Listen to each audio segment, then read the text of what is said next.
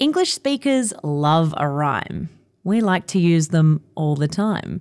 In fact, English is full of rhyming phrases that we love to whip out at every opportunity.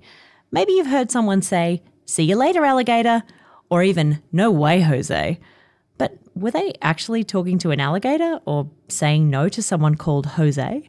Well, my name is Louisa, and on this episode of Everyday English with E2, I'm going to teach you all about six of the most common rhyming idioms in the English language. Not only will using and understanding these phrases make you sound like a native speaker, but they're also really fun to say. So let's get into it.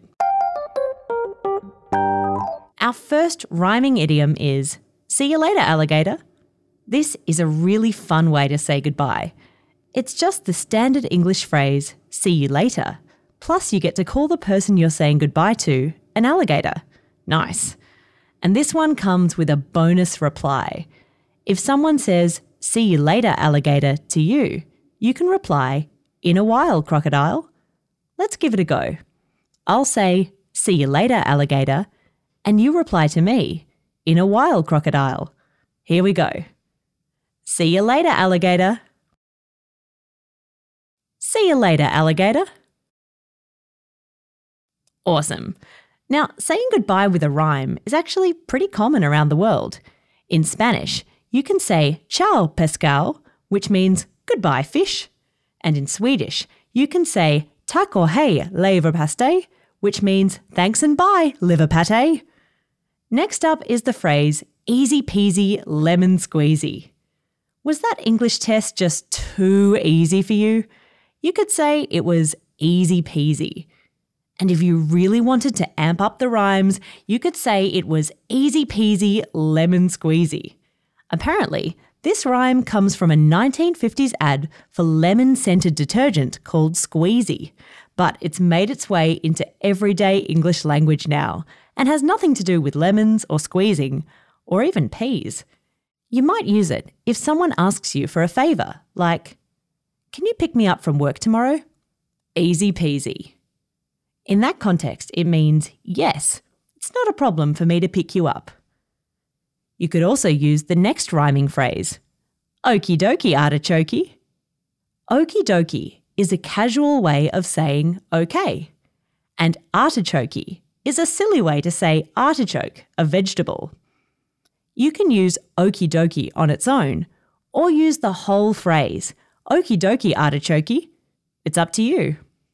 Continuing with the food theme, we have the rhyming phrase, risk it for the biscuit.